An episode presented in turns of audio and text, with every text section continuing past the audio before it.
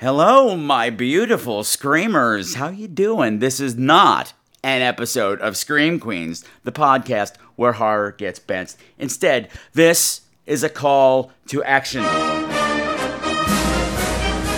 As many of you know, the ScreamQueenz Horror Podcast, for the fourth year in a row, has been nominated for the People's Choice Award for the Best GLBT Podcast. And as of today, November 1st, voting is now open! So, between now and November 15th at 11 p.m. Eastern Standard Time, I need you to please head on over to www.podcastawards.com and vote for the show. Once a day, every day. It takes less than a minute, and you may get a confirmation email from the site, which you have to verify for your vote to count. And you want your vote to count.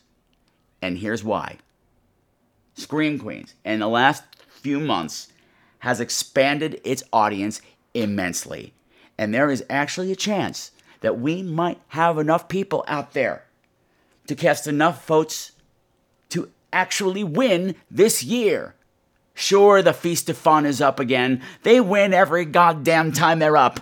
Let a new guy win. Throwing Shade is up. I love Throwing Shade. It's one of my favorite shows. They won last year. Okay? Share the love, guys. Now, this is what you can do to help.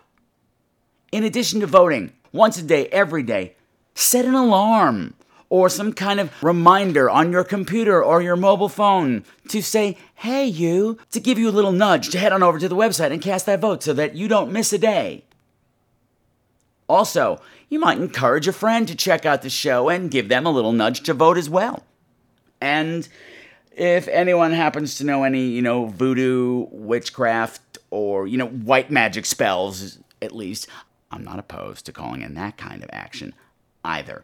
But you never heard me say that. Now, remember, when you vote, if you vote more than once a day, both votes are nullified, and nullification sucks. So, let's not do that.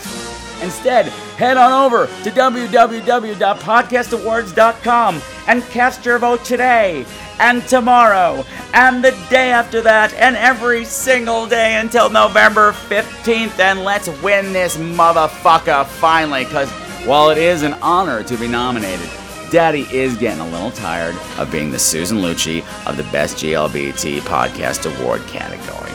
Okay? Truth. See you soon. Bye!